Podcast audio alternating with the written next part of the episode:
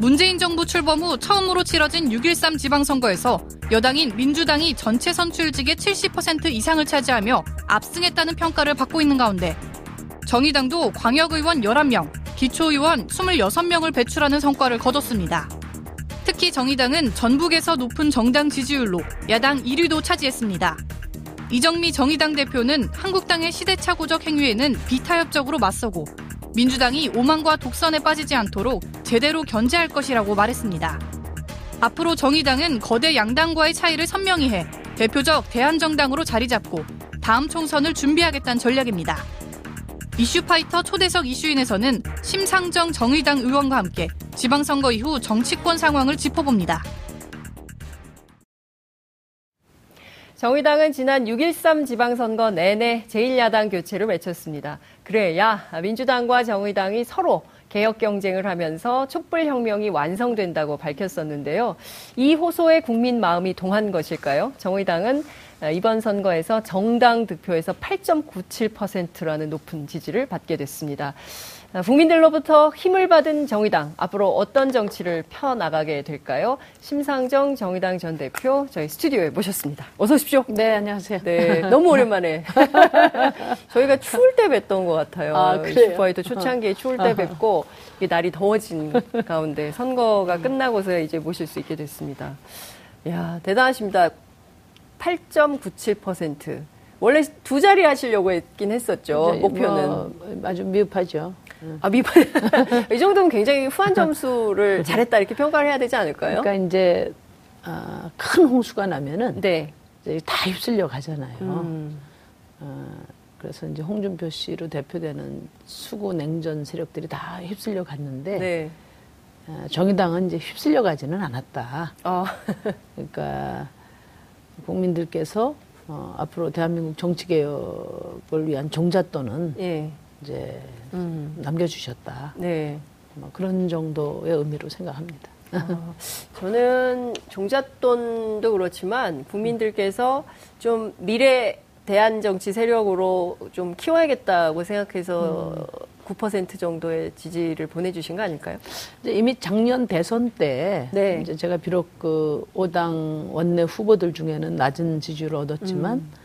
아, 국민의 마음은 뭐 가장 많이 얻은 후보 아니냐 맞습니다. 이런 이제 평가들을 많이 해주셨어요. 그래서 4시간 만에 5천 명이 2억을 보냈지 않습니까? 그래서 아 이제 대한민국에서도 정의당 같은 아, 저런 그 건강하고 현대적인 정당이. 있어야 이제 경쟁과 협력이 가능하구나 네. 그런 기대들이 이미 좀 있다고 생각해요. 네. 그런데 이제 음 그리고 이번 지방선거에서 네. 어 이제 그걸 좀 확인해 음. 주신 거고 다만 이제 실제로 그 제1야당으로 네. 자리를 잡은 잡는 게임은 2020년인데 네. 그때까지 정의당이 음.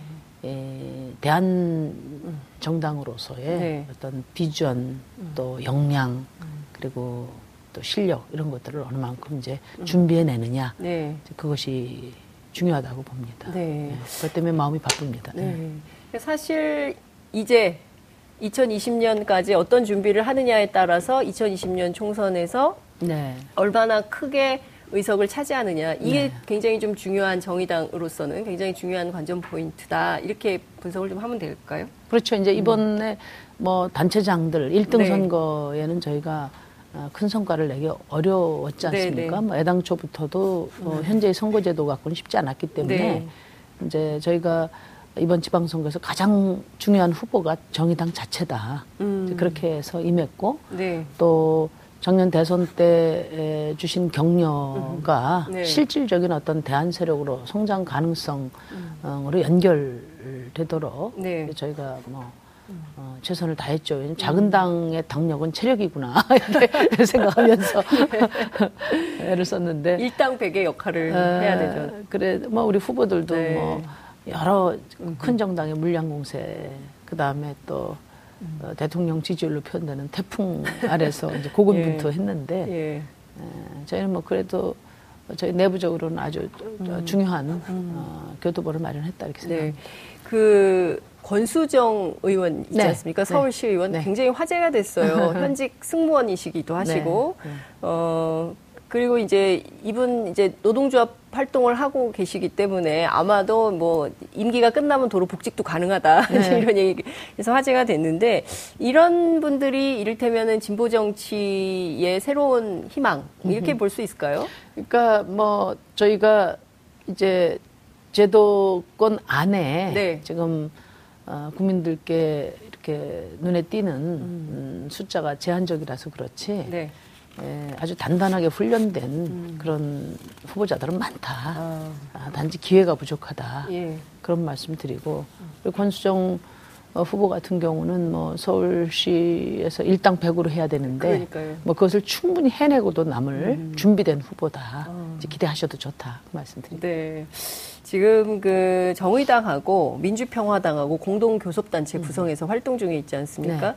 그 호남 지역 같은 경우 여기에서 사실은 정의당 지지율이 굉장히 높아요. 그리고 오늘 그 리얼미터 여론조사 보니까 다른 정당들은 일제히 하락했는데 정의당만 올랐더라고요. 7.9%입니까? 이렇게 네. 네, 상당히 오른 지지율을 보였는데 지역별로 드러난 민심 그리고 또 특히 이번 정당 조사에서 드러난 민심 이게 좀 어떻게 평가를 좀 하십니까? 그러니까 이제 저희가 아무래도 이제 영남권은 영남권. 이제 네. 이번에 그뭐 여야 교체 네.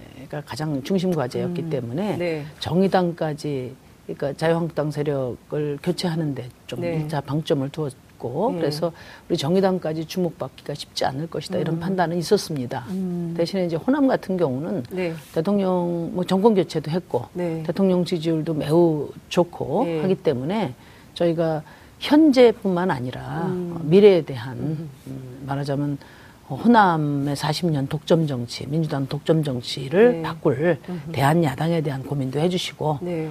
또 중앙 정치 차원에서 네. 지금 그 우리 정치의 최대 리스크가 되고 있는 제1야당 교체를 음. 통해서 어, 기울어진 운동당 자체를 바꾸는 네. 그럼으로써 어, 그 민생 정치의 새로운 음. 그 시대를 열어가는 음. 그런 어, 결단을 네. 우리 호남에서 해주셔야 되지 않냐 저희가 그렇게 생각했는데 호남에서 이제 전북이 12.한 그 중반대. 네. 예, 광주, 광주도 그렇고. 예. 특히 전북은 이제 음, 기초 두 명인 기초 비례에서 그렇죠. 어, 네 군데나 됐어요. 예. 전주시 핵심 음. 도시에서 다 됐어요. 음. 전주시, 익산, 네. 군산, 어. 정읍 이렇게. 어. 그래서 어, 이제 어, 호남에서 네. 어, 대한 야당으로 우리 정의당을 음. 이제 주목해 주시기 시작했다. 네. 이제 제가 어, 중앙선대위원장도 맡고 네. 호남선대위원장도 맡아서 호남에 음. 여러 차례 내려갔는데 네. 뭐그 점에 대해서는 호남민들께서 네. 정의당을 음. 주목해 주셨다. 어. 그걸 뭐 큰 보람으로 생각합니다. 그렇군요. 그러니까 선거운동 하실 때 호남 유권자들이 음. 그러니까 심상정 대표님 손 붙잡고 제일 무슨 얘기 많이 하시던가요? 아유 이건 좀 해주세요. 뭐 이런 거. 그뭐 뭐 여러 얘기 있으셨겠지만 너무 이제 환대를 해주셔서 어. 이, 이, 정도면 한 80% 나오겠다. 너무 환대를 해주셔서 아, 그랬는데 네, 손만 잡아주신 거군요. 아, 아니 근데 작년 예. 대선 때도 그랬거든요. 근데 너무 지지율이 낮게 나와서 제가 이번에 네. 가서 말씀드렸죠. 예. 예. 어, 작년에도 그렇게 환대를 해주셨는데 표를 너무 안 주셨다. 환대만 해주시고 표는 안 주시다니. 이번엔 좀 표 좀 주시라. 주시라. 그런 말씀을 드렸는데 예. 그래도 어, 10%를 넘기고 어. 또 호남을 기반으로 하는 민주평화당, 네. 아 평화민주당. 네, 예. 아, 아, 민주평화당. 민주평화당이다, 아, 민주평화당. 예. 옛날에 평민당이 있어서요. 네네, 네, 민주평화당. 보다 네. 어, 어떤 그 가능성을 음. 어, 더 크게 평가해 주시지 예. 않습니까? 음. 뭐 저는 대단히 의미 있는 성과다 이렇게 그렇군요. 자, 그 제1야당 얘기를 좀 해볼게요. 음. 그 오늘 뭐 의총 분위기가 상당히 험악했다고 그래요. 기자들 취재한 내용을 좀 들어보면 음. 그 김성태 아, 현재의 제1야당, 예, 현재의 제1야당 말고 예, 현재의 제1야당 그. 이 당에 대한 평가를 좀 해주셔야 돼요. 왜냐하면 제1야당 교체를 하시겠다고 선언을 하셨기 때문에. 아.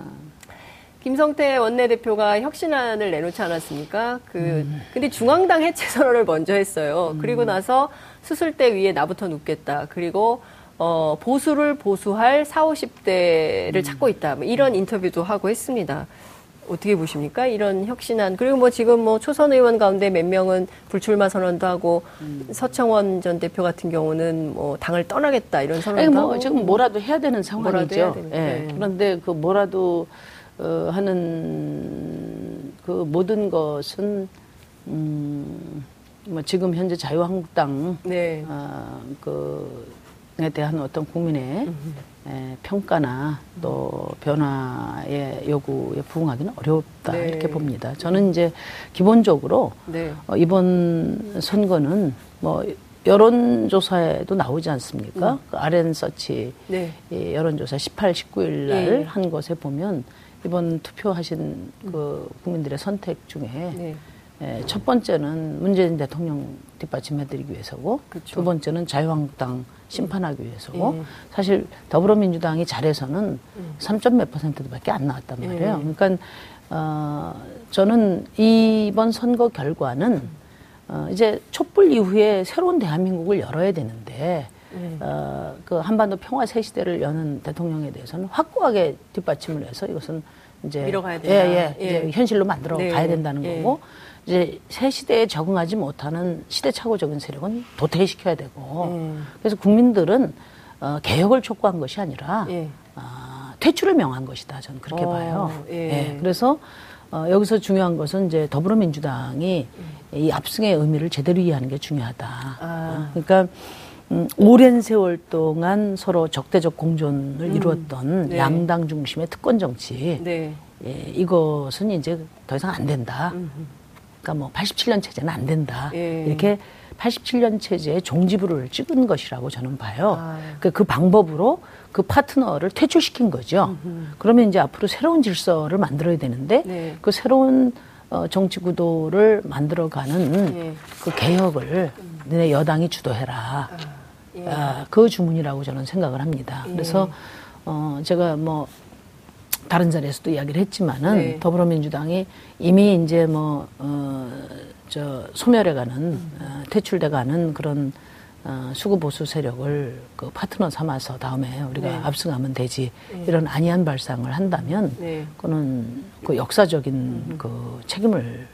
묻게 될 것이다. 네. 그렇게 봅니다. 왜냐하면 어, 이게 어, 그 국민들의 정치 변화의 열망이 그대로 음. 반영될 수 있도록 네. 제도 개선으로 안내를 해줘야 되거든요. 음. 그렇지 않고 지금처럼 양당 체제의 담벼락을 그대로 놔두면 네. 그 안에서 음. 어, 정말 그 미래가 아닌 네. 과거의 어떤 그 음. 어, 이 복고가 될 네. 우려가 굉장히 크다는 점을 음. 저는 말씀드리고 싶어요. 이 상황에서 제도 개혁을 해서 일종의 이제 선거제도도 바꾸고 뭐 다양한 형태의 정치 개혁이 일어난다면 2020년에 는 의석수에 어떤 변화가 생길 거라고 보세요? 자유한국당의 경우에는? 어, 이제 지금 이번 지방선거에서 국민의 의사, 네. 그러니까 자유한국당 세력에 대한 국민의 입장은 분명하고 단호하게 표현됐다고 네. 보거든요. 예. 그렇지만 현실적으로 지금 100석 가까운, 그렇죠. 110석 가까운 100, 그런 113석이죠. 어, 예. 그 113이 113석 되는 예. 의석을 갖고 예. 있는 위력적인 존재란 말이죠. 그렇죠. 아마 그 부분을 이제 정리하는 선거가 될 거라고 저는 봅니다. 그래서 음. 어, 이제는 이제 어떻게 대한민국 어, 정당 체제와 정치 구도를 가져가야 될 것인가와 네. 관련해서 네. 우리 국민들의 생각은 분명하다. 음. 뭐 흔히 기울어진 운동장으로 네. 이야기됐던 네. 어, 보수가 다수 네. 어, 보수 우위의 어떤 그렇죠. 정치 구도를 네. 이제는 어, 기울어진 운동장을 바로 세우는데 음. 중점을 두지 않겠냐. 네. 저는 사실은 자유한국당의 개혁에 대해서는 큰 관심이 없어요. 음. 여기는 기본적으로 어, 시대착오적인 세력으로 퇴출돼야 네. 되고요. 뭐 그 개개인의 거취 문제와는 상관없이. 네. 그리고 이제 지금 민주당이 적어도 네. 건전한 보수의 포지션으로 음. 가고 네. 정의당이 이제 그 파트너인 진보 예. 어, 합리적 진보 세력으로 서서 예. 어, 이렇게 더불어민주당과 어, 지금 저기 정의당의 어떤 음. 경쟁과 협력 구도가 돼야 아. 지금 촛불이 명령하고 있는 어, 개혁의 안정적 추진이 가능하다. 음. 그리고 어, 정말 어, 새로운 대한민국을 향한 네. 어떤 경쟁이 가능하다. 음. 이렇게 봅니다. 음. 그러니까 어, 보통 우리가 이제 그 어, 보수 개혁이라는 게 그 이념 이념 가치, 예. 행태 예. 예, 뭐이 모든 것을 바꿔야 되는 것이지 않습니까? 예, 예. 근데 아직까지는 지금 기존 어, 주류 보수 세력. 내에서 네. 어, 새로운 싹시 예, 돋을 수 있겠는가 하는 데 대해서 매우 회의적이에요. 그 이제 바른미래당 사례에서도 보여주지 않나 하는 네. 생각입니다. 바른미래당의 경우 얘기 좀 여쭤볼게요. 안철수 후보에 대해서는 뭐 정계 은퇴 얘기도 나오고 있고 정치 유전자가 없다.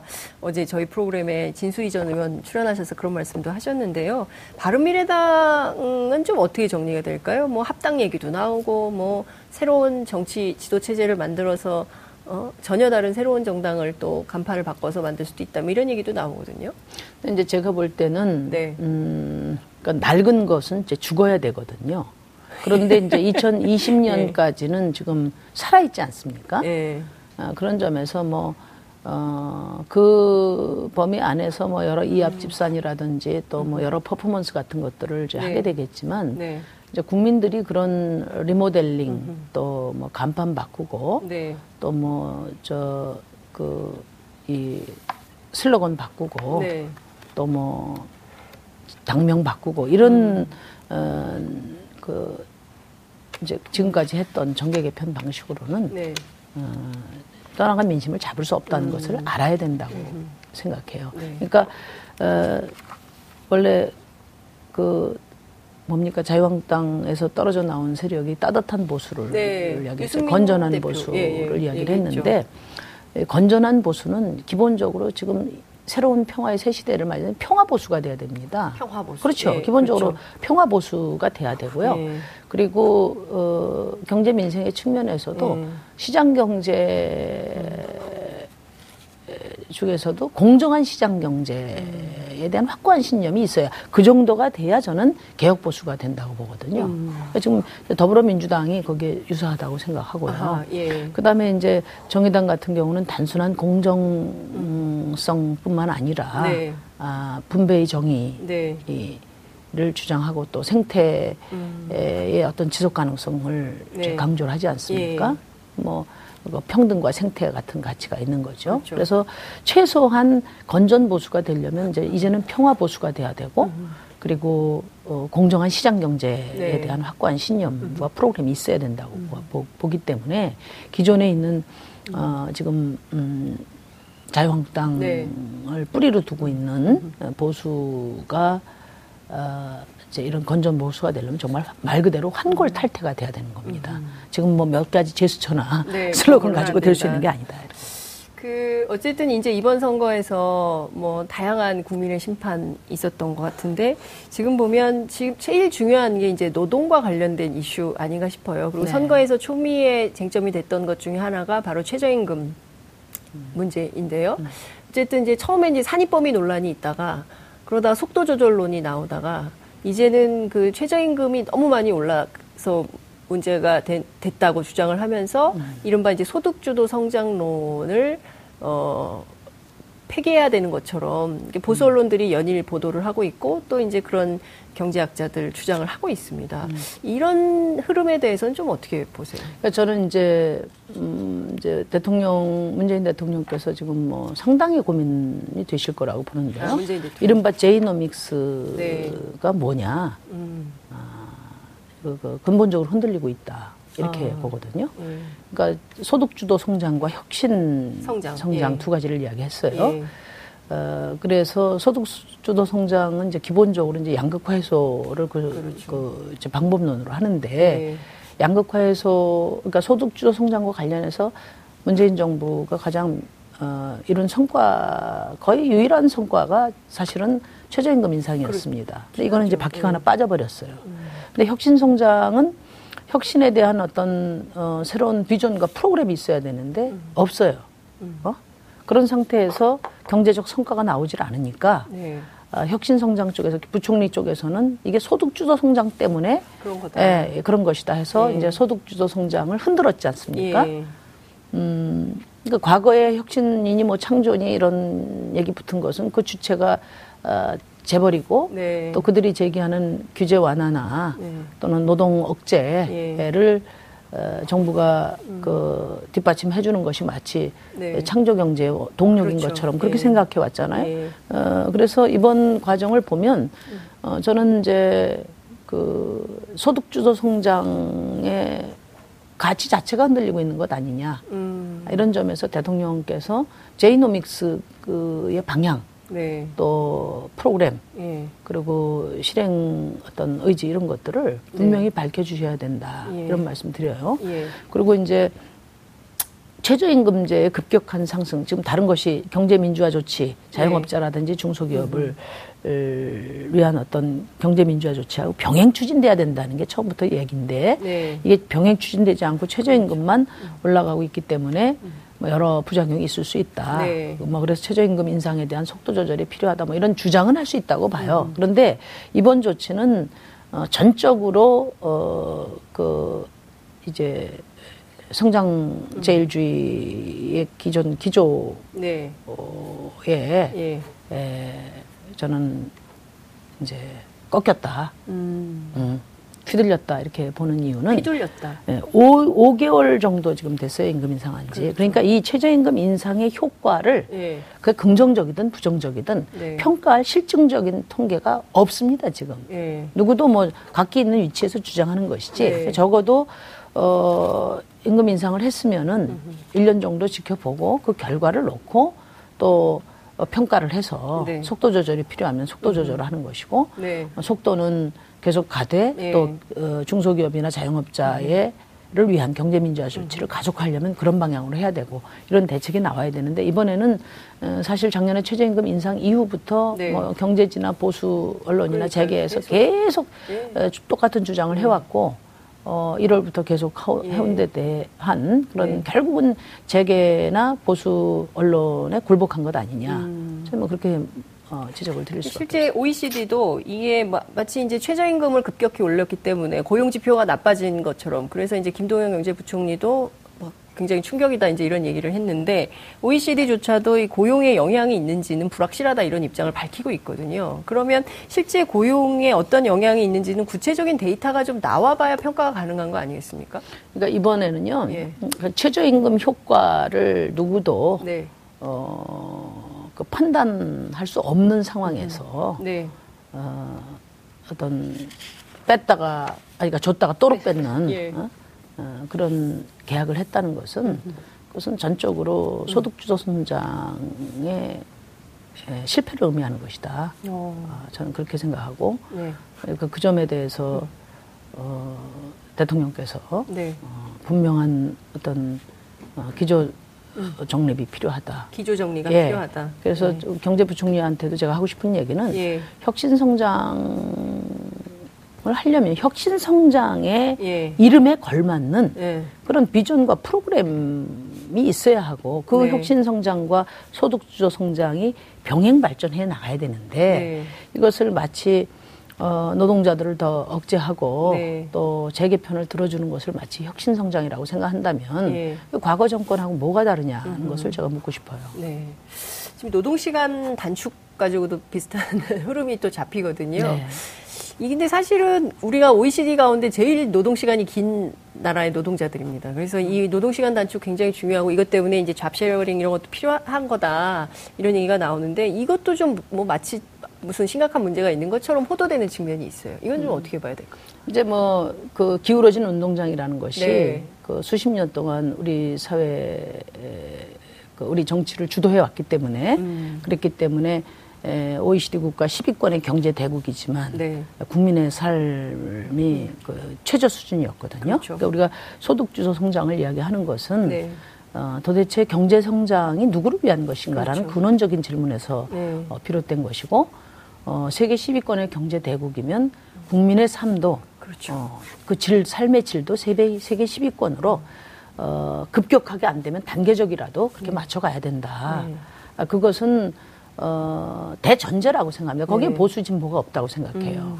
음. 그렇다면 그것을 실행하고 설득할 수 있는 음. 그런 강력한 어, 비전과 프로그램이 있어야 되는데 네. 에, 실제 어떤 어, 그 대안과 프로그램이 없다 보니까 어, 그 뭐 기존 어, 보수 세력과 재계의 공세에 음. 에, 결국은 뭐 휘둘릴 수밖에 없지 않았나 음. 그런 점에서 어, 특히 경제 민생 분야에 있어서는 음. 어, 문재인 정부가 좀 철저한 점검이 필요하다 이렇게 음. 말씀드리고 싶습니다. 김동연 경제부총리가 기존의 보수나 재계에 휘둘렸다 이런 주장도 가능하겠네요. 뭐, 뭐 그게 그냥 상식처럼 되었기 때문에. 네. 에, 정권이 어떻게 바뀌든 어, 경제 전략이 큰 변화가 없었지 않습니까? 아, 그렇죠. 이번에 이제 문재인 대통령께서 소득 주도 성장을 제기하면서 예. 어, 그 세계 그 선진국 중에 최고 수준의 음. 격차 사회를 네. 이제 에, 완화시키겠다는 의지를 그렇죠. 표명한 것이에요. 예. 그래서 이제 10년 만에 두 자릿수 최저임금도 예. 인상한 것인데 뭐 현재로서는 좀 어, 뭐 시쳇말로 도루묵이 된 상황이죠. 네. 이걸 네. 어떻게 어떤 방향으로 음. 어떤 기조로 이제 제이노믹스를 음. 어, 가져갈 밀고. 가실 것인지에 네. 대해서 아마 고민이 깊으실 거라고 네. 봅니다. 그에 대한 답도 내야 된다 말씀 주신 걸로 하고요. 주제를 좀 바꿔가지고 국회 좀 해보겠습니다. 네. 아, 국회 얘기만 하면 답답해가지고요.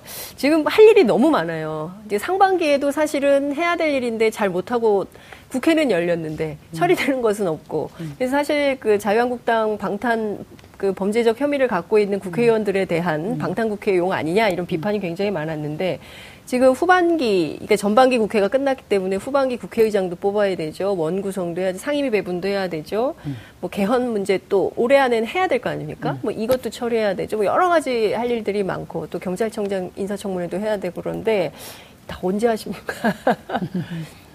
그러니까 이제 음 집권 여당이 압승을 했지 않습니까? 네. 그리고 이제 자유한국당이 거의 괴멸적 타격을 입었고 네. 물론 국회는 여전히 이제 여소지만 네. 그래서 어 이제는 이제 민주당이 예. 어떤 그 소모적인 대결 정치의 음. 한 축이 돼서는 안 되고 네. 문제를 적극적으로 풀어가고 음. 또 최대한 그 어, 협력 정치의 방안을 찾는 것이 중요하다. 네. 그리고 그 대전제는 네. 어, 2020년도에 예. 에, 지금 정치 구조 자체를 바꿀 수 있는 음. 어, 헌정 개혁에 음. 에, 진짜 목숨 걸고 해야 한다. 그 헌정 그 개혁에 목숨 예, 걸어라. 예, 예. 그 말씀 드리고 싶어요. 예. 그 지금 어찌됐든 헌정 개혁에 목숨 걸어라라고 하는 것은 핵심적으로 그럼 지금 무엇부터 하나하나 밟아 나가라고 일단은 이제 뭐 어, 어쨌든 국회는 국회의원 구성이 바뀌어야 되는 것이니까요. 네. 2020년 선거를 앞두고 네. 어, 지금 개헌과 선거제도 개혁과 관련해서 음. 적어도 늦어도 내, 올해 말 내년 상반기까지 네. 성과를 낼 수 있도록 음.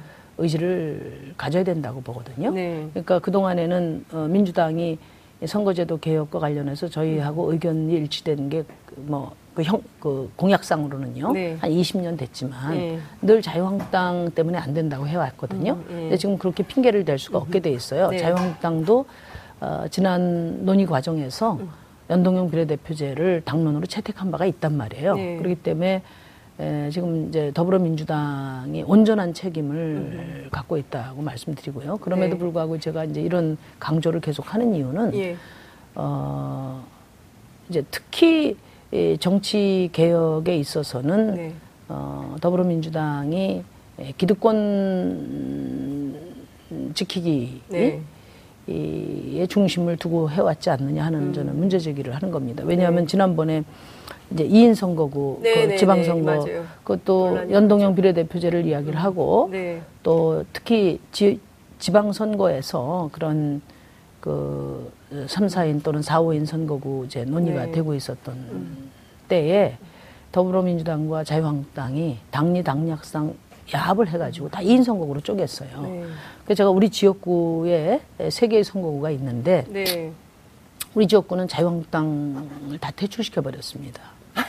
제가 좀 한 가지 예. 말씀드리면 제가 자유한국당 어, 시의원들한테 그랬어요. 네. 3인, 4인 선거구로 하고 쪼개지 마라. 음. 근데 이것이 마치 정의당 후보를 당선시키려고 내가 그렇게 주장한다고 생각하면 여러분 착각이다. 음. 이렇게 돼야 여러분들도 된다. 아. 이 지역 지방선거를 중, 중선거구제로 만, 중대 선거구제로 만든 취지를 네. 그건 어떤 정적 대의를 우리가 살리자는 취지에서 내가 예. 이야기하는 거다. 예. 네, 분명히 이야기를 했거든요. 네, 네. 그랬는데 에, 두- 2인 선거구로 다, 다 쪼갰어요. 그러고서 그 후- 거기에 가지 그렇게 2인 네. 선거구를 만든 어, 그 당사자. 어, 그래서 그 후과를 예. 가장 어, 크게 당한 게 당한 자- 데가 자유한국당이다. 어. 나는 자유한국당이 지금 예. 이미 국민들 머릿속에서 다 이미 지나간 뭐 친박 비박 논쟁을 할 게 아니라 네. 자기들이 어느 만큼 시, 그 시대 변화, 민심의 변화를 못, 못 읽었는가 하는. 것을 그런 데서부터 확인해야 돼요. 어, 지금 거의 그 자유한국당이 뿌리부터 흔들린 거 아닙니까? 네. 그러니까 거기 이 자기들이 뭐 암만 뭐 해도 뭐 좀 썩어도 준치라고 네. 그뭐 둘 중에 하나는 되겠지 이런 생각을 가지고 이번 지방선거에 임한 예. 거 아닙니까? 결국에는 이제 이렇게 운명이 처해져 있군요. 그 지난 금요일에 저희 프로그램에 이해찬 전 총리 출연하셨어요. 네. 그래서 어떤 얘기를 하셨냐면 지금 그래도 어 130석밖에 안 된다 민주당이 그렇기 때문에 일종의 이제 연합 정치 이 전술이 좀 필요하다 얘기를 했습니다. 그 연합 정치의 파트너는 이제 정의당, 그러니까 민주평화 모임, 예, 평화와 정의 모임, 정의와 평화, 평화 모임을 얘기를 한 것인데요. 그래서 실제로 연정의 내용이 뭐냐고 제가 여쭈었을 때 장관을 나누는 것까지 말씀을 하셨어요. 예, 세게 말씀을 하신 건데 어떻게 평가하십니까? 실제로 이후에 뭐, 즉, 뭐 개각설도 계속 나오고 있고 실제 뭐 자리가 비어 있는 농림부 장관 같은 경우는 새로 임명도 해야 되고 뭐 이런 상황인데 예컨대 민주당에서 이런 제안이 온다면 어떻게 받으시겠습니까? 그러니까 이제 뭐 장관 임명권은 네. 대통령 권한이기 때문에 네. 다른 사람들이 이야기하는 건 큰 의미가 없고요. 그다음에 이제 어, 정당 간의 어떤 연정은 네. 이제 그 공통의 어떤 비전, 음. 정책 네. 이런 데 대한 어떤 그 어, 합의가 네. 음. 좀 분명히 전제돼야 되겠죠. 그래서 저는 뭐 어, 우리 당 같은 경우에는 네. 기본적으로 어, 민생 개혁에 대한 프로그램 음.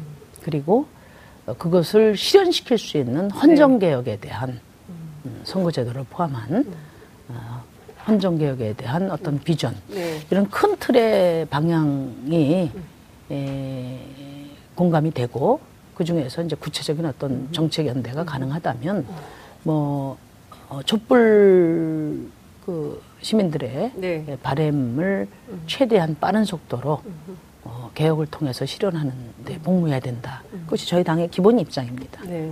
그런데 뭐 저한테 뭐 장관 제의 안 오냐고 요즘도 물어보는 분들이 있는데 한 번도 제안 받아본 적은 없고 제안이 오시면 어떻게 하시겠습니까? 어, 그뭐 제안을 개인이 어, 판단하는 것이 아니라 민주주의 현대민주주의는 정당 정치이기 때문에 아까 네. 말씀드린 것처럼 예. 어, 선거제도 개혁이나 또는 어, 노동권 강화 또 그 생태 지속 가능성을 네. 담보하는 어떤 주요 정책들에 대해서 어느 만큼 공감대가 이루어질 수 있느냐. 그래야 우리 국민들에게도 어, 왜 정의당이 네. 예, 지금 민주당과 무엇은 함께하고 무엇은 따로 하는지를 네. 분명히 말씀드릴 수 있죠. 시간이 다 돼서 마무리해야 되는데 궁금해서요. 유시민 전 장관 탈당하셨잖아요. 네. 이거 어떻게 보시고 뭐 정치에서 본인 좀 멀어지고 싶다고 얘기는 했는데 당으로서는 큰 손실 아닙니까? 음, 뭐 당연히 큰 손실이고요. 어, 그렇지만 뭐 유 작가가 네. 우리 당적을 갖는 것과 음. 어, 갖지 않는 사이에 유 작가의 생각이나 또 정치적인 역할이 달라질 거라고 보지는 않습니다. 음. 지금까지도 이제 당원 자격만 가지고 있었던 것이지 네. 실제 뭐 당직을 맡거나 네. 또 어떤 정치적인 역할은 음, 안 해왔거든요. 네. 그러니까 본인이 이제 정치를 이제 그만두겠다고 선언한 이후에 그래서 상징적인 의미는 여전히 크지만 뭐 유시민 작가가 지금 같이 네. 예, 뭐 정의당의 일원으로서 네. 함께 해왔던 예. 어, 그런 어, 문제 인식과 또 역량을 가지고 어, 정치 변화에 뭐 여전히 큰 역할을 할 거다 그렇게 생각해요. 개인적으로 좀 섭섭하십니까? 음, 뭐 본인의 뜻을 존중을 네. 하는 거죠. 예. 그리고 또 뭐 제가 따로 물어보지는 않았습니다만은 당의 네. 공식 입장을 그렇게 밝혀왔기 때문에 본인이 정치와 좀 거리를 어, 두고자 어, 탈당을 했다는 것을 존중을 합니다. 그래서 그것에 대해서 뭐 큰 정적 의미를 부여하지는 음. 않습니다. 네, 알겠습니다. 아 시간이 너무 많이 흘러서 네. 오늘 말씀 여기까지 들어야 될것 네, 같고요. 네. 조만간. 보, 보니까 최근에 뭐 어디 고정 출연도 하시는 것 같더라고요. 그래서 제가 예 욕심을 좀 내겠습니다 앞으로. 그래서 좀 자주 모셔서 아, 자세한 말씀을 좀 들어야 되겠습니다. 저는 아니, 그동안 그... 바쁘신 줄 알고 대선 후보였기 때문에 아, 굉장히 조심해서 모셨는데 타 프로그램에 고정을 하신다는 아니 근데 그게 때문에. 제가 좀 사정을 말씀드리면 예. 제가 이제 뭐 언론 활동을 조금 이제 좀 소극적으로 하고 네. 또 당에서 또 어, 전면에 서신 분들 음. 뒤에서 제가 돕는 일을 하다가 이제 선거 때는 이제 어쨌든 음. 선대위원장으로서 예, 뭐 예. 역할을 좀 해야 되니까 언론의 요구에 이제 예. 응하다 보니까 네. 어, 뭐 그렇게 됐어요. 예. 네. 그러니까 이슈파이터에도 이제 자주 나오시는 걸로 이렇게 정리를 하겠습니다. 오늘 말씀 여기까지 듣겠습니다. 네, 고맙습니다. 고맙습니다. 여러분들께서는 지금 생방송으로 진행하는 장윤선의 이슈파이터와 함께하고 계십니다. 오늘 방송 좋았나요? 방송에 대한 응원 이렇게 표현해주세요. 다운로드하기, 댓글 달기, 구독하기, 하트 주기. 더 좋은 방송을 위해 응원해주세요. 다운로드하기, 댓글 달기, 구독하기, 하트 주기. 기억하셨죠?